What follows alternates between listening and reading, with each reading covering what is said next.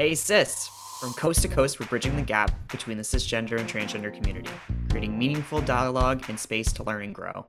Join us as we connect with our community, break down tough conversations, and get comfortable being better humans.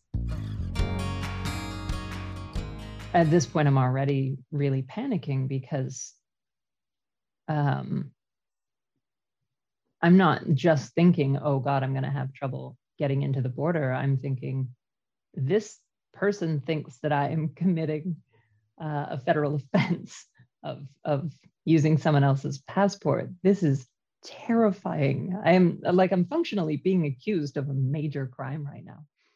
So today on Hey Sis, Isaac and I are super excited to have one of our very own joining us, Emma Stanley, who is... Hello. Ah, very excited to have you here, Emma. Emma's been working with Simply Good Form since fall of twenty twenty-one, and now she has taken her show on the road and going to be working with us from another part of the globe. And we are here to talk about travel, uh, traveling, what, you know, what it's like if you are a member of the trans community, the non-binary community, uh, what barriers exist? What do you have to think about that uh, the average cis traveler just never has to think about? And with your vast experience in the past and this upcoming trip, we're excited to hear um, some of your thoughts on that, Emma. So welcome. Uh, I am super pleased Uh, to be here and bring my vast experience to bear on this complicated topic. Um, hi, uh, I'm Emma Stanley. I work with S G F, and uh, I've, I use she, her pronouns.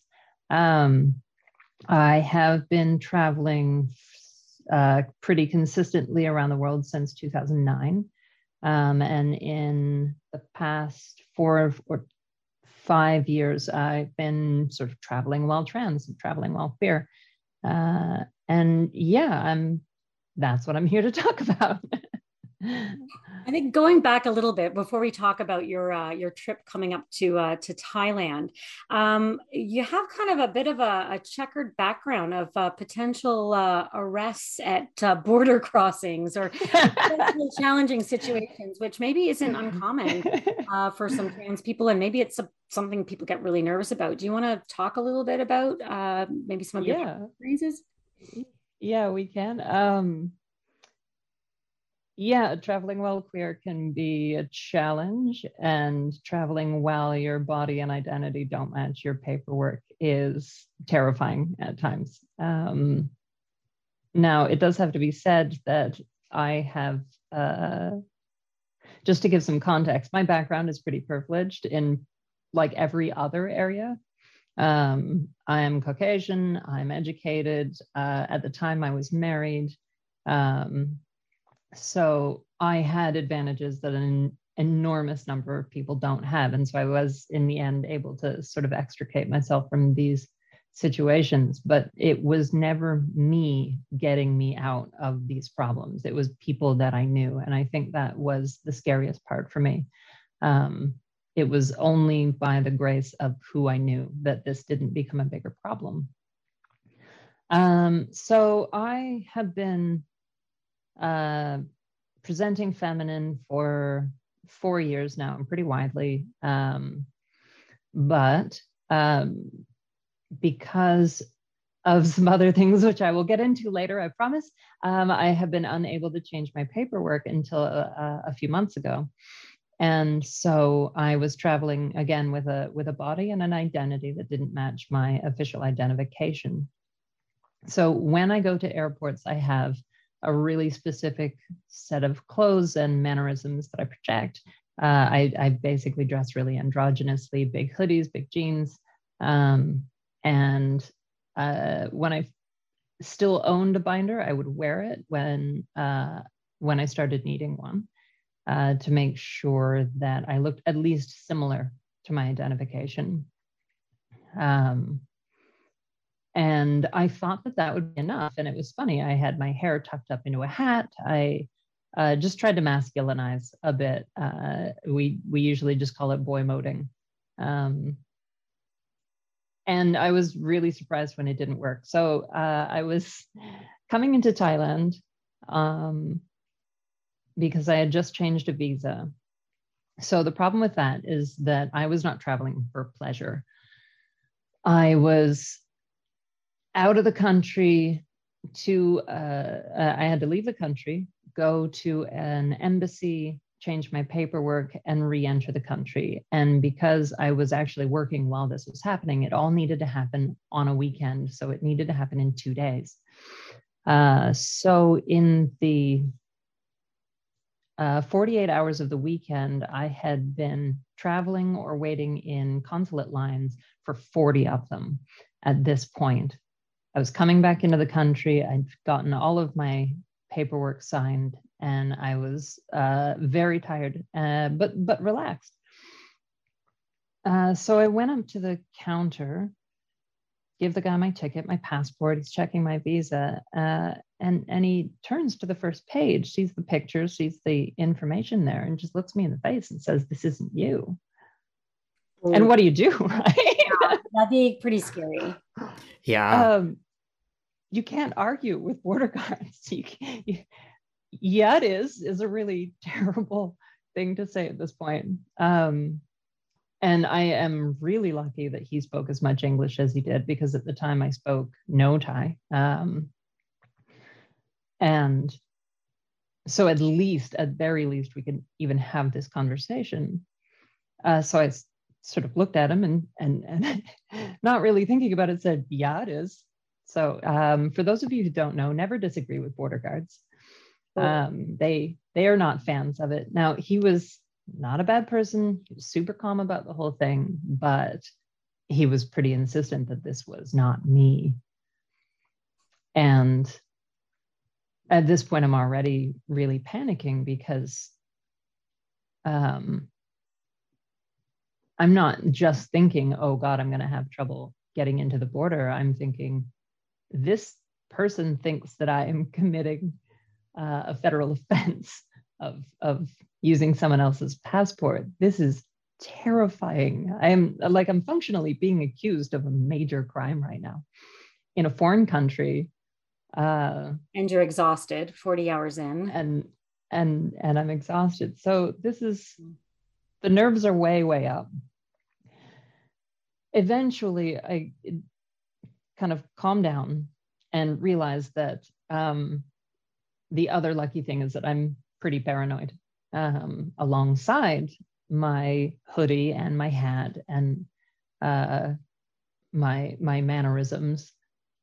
I also have five separate pieces of, of identification. I took out uh, two driver's licenses from uh, the countries I'd been in previously, a credit card, um, all in my old name. And uh, he didn't believe any of them. It wasn't actually until I called my then wife over uh, to vouch for me, uh, which was tricky because she had already gone through, and they don't let you go back through those lines. So she had to sort of shout over the uh, um, over the turnstiles that, "Yeah, I I, I know them. It's fine." And uh, at that point, uh, I was allowed to go in. And yeah, it's just uh, amazing to me that we still have a system where there was no way for me to prove who I was. We insist, or, or people seem to be insisting on these documents that will prove who we are, and they're supposed to look like this. I've had friends from work, coworkers, uh, say that we shouldn't allow Uh, changing gender on uh, on official documents because, you know, uh, you could use it to fake people out. And yet this document that is supposed to be very much me doesn't have my fingerprint anywhere in it. It has no uh, objective information with which I can prove this is me anywhere in it. And it was a real eye-opener that we trust these documents and these systems uh, so much that when they fail, we have no recourse. This was purely, is this guy going to trust me, or am I going to go to immigration jail? Um, so yeah, that was that was really terrifying and, and genuinely an eye-opener. Uh, yeah. I was just going to yeah. jump in uh, really quick. uh, um, so just to just to confirm as well. So was your paperwork at the time? Did it have? Was it this sex defined as male, or yeah. was it kind of like he looked at the photo and was like, "This doesn't look like you"? No, my um my passport at the time had my old name. Uh, gotcha. And and my old identity, which was which was male. Um, and apparently I passed way better than I thought I did, to the point where I can't even fake it anymore. Um, yeah. And he just, uh, kind of quietly insisted this, this is not you. So if you didn't have all of that I D, like, what do you think, I mean, I, I, like, what do you think would have happened? Or you just probably don't even want to think about what would have happened. Oh, I've thought about it. I was, I mean, I was thinking about it at the time because um, I suffer from A D H D, and that means uh, my plans to be prepared don't often actually happen. So I knew that I had intended to put all of this identification in my bag, and it turned out this time I had, and that was really lucky. But while I was digging for it, I'm thinking, okay, if this, if I have in fact forgotten to put this in, what am I going to do? And my next idea was to call my boss, because then I can attach myself to a company and say they can call and sort of confirm my identity. Um, but that can't happen in a lineup. So that would have meant uh, finding a space in the airport where I can uh, make a request to call my boss. Um, and even that depends on A, whether they're going to let me do that, and B, Uh, the, the, I'm just, again, very lucky. I was working for a fairly large company that they, they probably would have recognized the name of. And, and my boss has, he knows me, he's been working there for twenty years. They will, they will trust his word on this thing. Mm-hmm. And again, it's where the rest of my privileges really protected me from this one really vulnerable moment. And remind, I say, just repeat again. So what border were you crossing? You were going from, from Thailand, or you're going into Thailand from? I was returning to Thailand from Laos. Mm-hmm. Um, they, when you change visa paperwork, you almost always need to leave the country to do that, mm-hmm. so that you're processed with that paperwork when you come in. And of course, COVID has changed most of those rules, but at the time, this was certainly the case. Yeah. Right. And I, I wonder, because, like, well, it's interesting because uh, Forbes, uh, they printed in uh, twenty twenty-one uh, some of the the top, like, no-go zones for L G B T Q plus people. Mm-hmm. uh, now Canada, Canada actually rated the safe out of the top five places mm-hmm. um, for traveling. But um, on this no-go zone list was, you know, Nigeria came in at number one, in Saudi Arabia, but then you have Malaysia and Malawi are up there as being really unsafe um, yeah. travel, which is in sort of that neck of the woods where you're traveling. But for mm-hmm. for trans people in Thailand, um, and that is is quite safe, isn't it? If you once you get there. Yes, absolutely. It's it's been amazing, and in, in fact, um, the company that I was with was really good about it. Uh, there was never any uh, weirdness there, and uh, in a sort of putting their money where their mouth is, they made sure that when I did need to do visa changes, I was not sent to Malaysia to do them. Um, and there are a few countries in the area where if you live there, it's safe, but the rules on the books are not necessarily safe. Um, so Myanmar was not a top choice. It was, the story that I heard on the ground was, it's fine to be there, but don't cross the border. And I have no idea how seriously to take those. It, it really depends on the border guards and what mood they're in on any particular day. Yeah, I think I think that's a very, very good point, because even, um, you know, I don't, not a lot of folks uh, realize this too. So Canada has, what's the formal terms of it? I think it's like travel advisories, mm-hmm. Canada Travel Advice and Advisories. Mm-hmm. And typically in that document and that huge page of all the many countries in the world, they'll list kind of what they advise you do or not do. And in there, there is a section for two S L G B T Q plus people, and, you know, they'll rank it well, not necessarily rank it, but they'll mention even too, like hand holding or like public displays of affection, or, you know, sleeping in the same bed as someone with the, the same sex. But it's, it's really interesting to look at how governments, especially in particular Canada, breaks down that perspective of like mm-hmm. foreign countries. Um, so if anyone ever wants, it's definitely not light reading by any means, because there are massive documents to talk about anything from potential illnesses, infections, such like that in other countries. But it's it's a definitely a good reference point uh, and a baseline for people to get if they are traveling. Well, and it's important to know because, so like, for instance, uh, the African country, as I mentioned, um, Malawi, I think uh, they had written that same-sex uh, acts could result in fourteen years in prison for, for men and five years for women.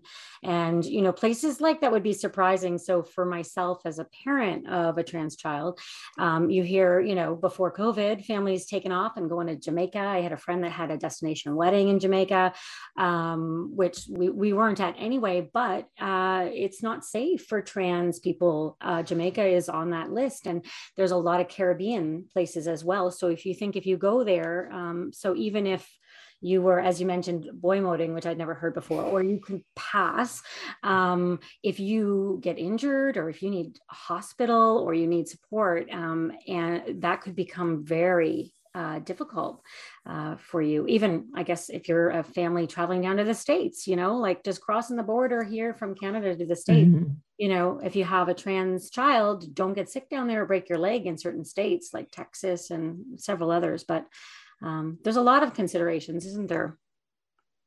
Yeah, it definitely is a lens through which you you experience the world. You, you have to make every choice with this one more qualifier um, of, is it going to be safe? And when you get to a country, the culture of the country inside it and the laws that are on the books are always going to be different.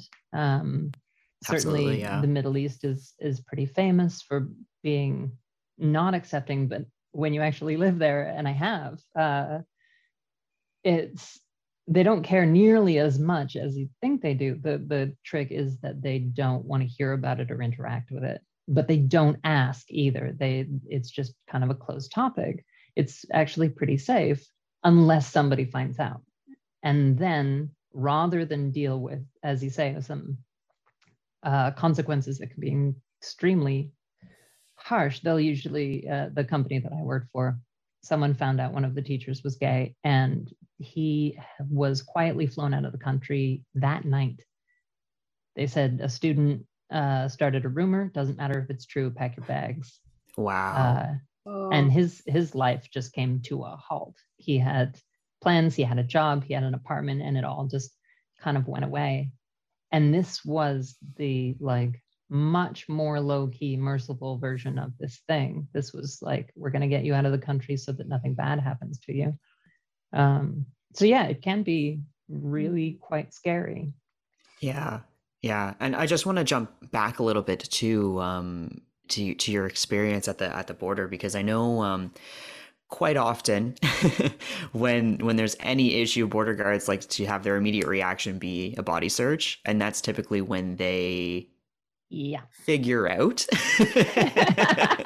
to put in very P G terms um what's happening. And um I remember one time I was going into Guatemala and everyone was getting body searched. It didn't regard, it had no distinction mm-hmm. of if you had potentially something or if you were pulled aside. And I remember because they had two lines, and then one was a you know a masculine presenting guard, the other one was a feminine presenting guard, and they you know ushered you know mm-hmm. women to feminine and then masculine to the man.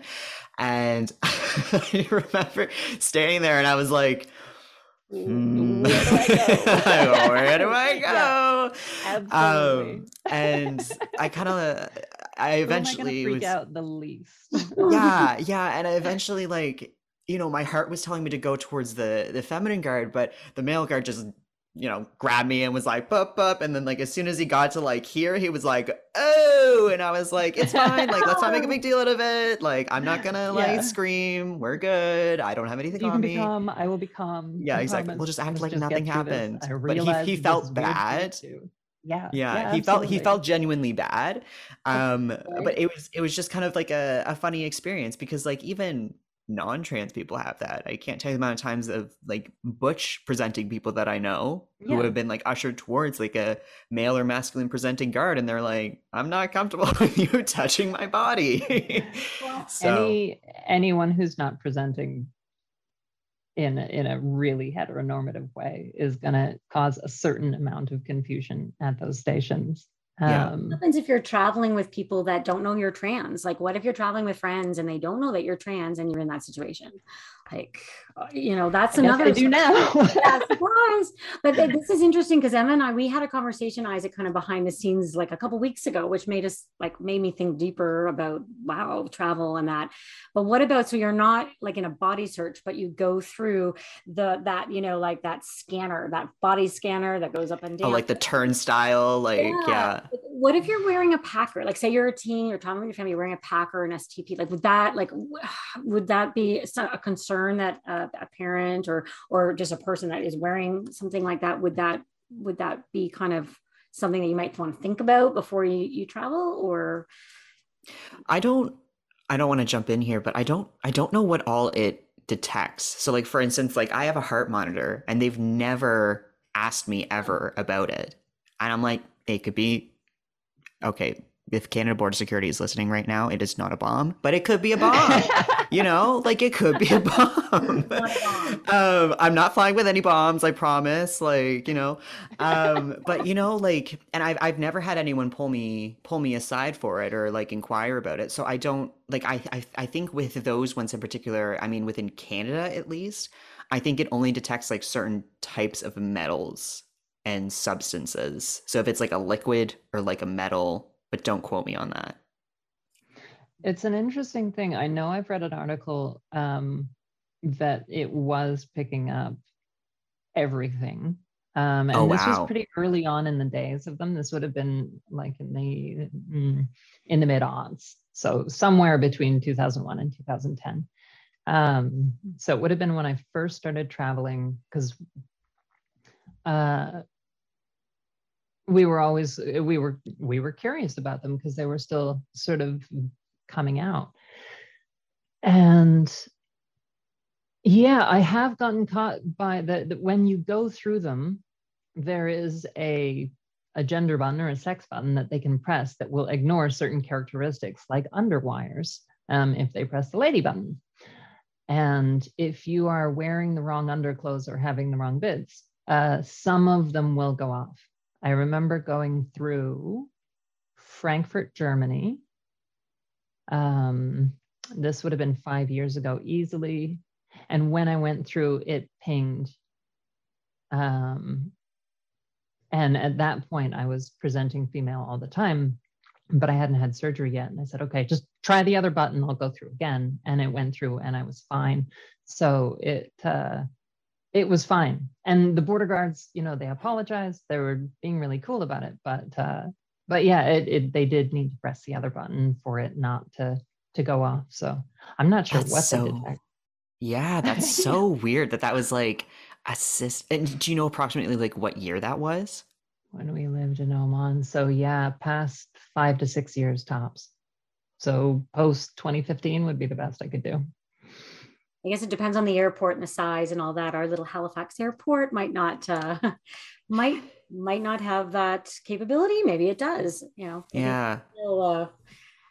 Well, it's, I just find it such a weird, a weirdly specific function to have mm-hmm. because also like I've invented a machine that checks. Yeah, it will detect boobies. How the hell did that get past marketing? Yeah, exactly. Who was like, I need a machine that will tell me if a passenger has boobs. Like, I suppose we should be lucky they haven't put them outside bathrooms at this point. So. Honestly, listen, we don't, we can't put it past like Texas or some of those states that are outlawing yeah. this stuff. But, um, but yeah, like it, that like blows my mind too, because like, like even like there are like heavier built men that definitely like I would probably have a similar breast shape to them. Like I'm like, had would that detect like what is it only like bottom genitalia? Like what? Anyways, I know yeah. no one can answer that question, but I'm I'm just like throwing things out there because now I wanna I want to dig into it. And, you know, here we could actually throw it out. If there's any listeners out there who have any, you know, any comments, any insight on this, or have anything to add. Um, any C B S A officers out there? Yeah, email us at heysis at, or connect, is it connect at heysis dot com? It's our brand new email. So connect at heysis dot com, or you can D M us on social media. But um, we'd love to hear like other people's experiences uh, traveling, and, and if they've, uh, if they've had their bits checked out while they're going through the border.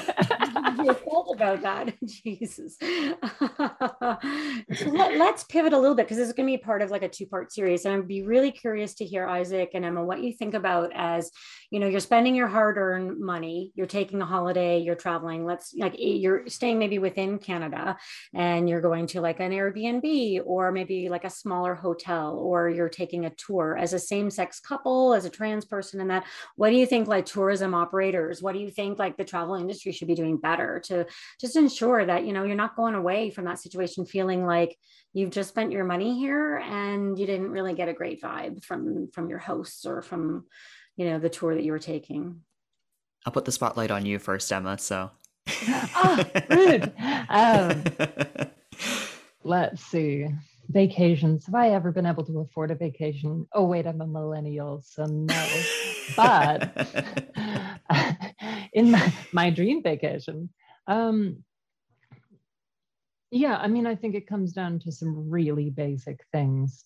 Um, just basic inclusive language. Being inclusive as a company basically comes down to making it so that the language and the environment of your country isn't tailor-made for only one kind of person.